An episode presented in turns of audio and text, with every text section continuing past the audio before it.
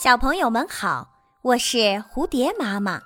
今天我要讲的故事叫《狐狸和刺猬》。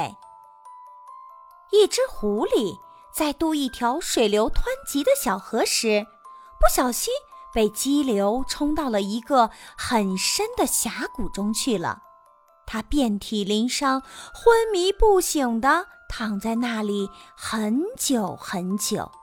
此刻虽然醒了，但因伤口感染正发高烧，依然动弹不得。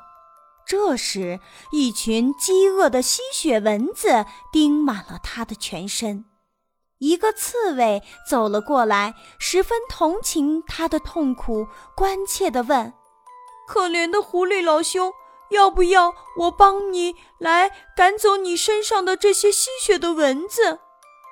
狐狸忙回答说：“不用，不用，谢谢你的好意，刺猬老弟，请你千万不要打扰他们。”刺猬感到非常的奇怪，他们正在吸你的血，为什么不赶跑他们呢？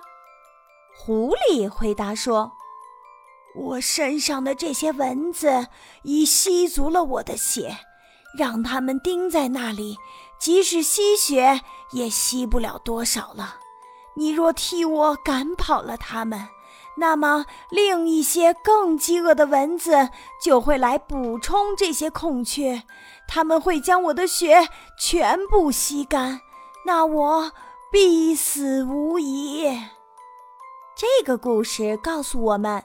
如果我们摆脱了旧的苦恼，又会增加新的苦恼的话，还不如将旧的苦恼忍受下去，以免增加新的创伤。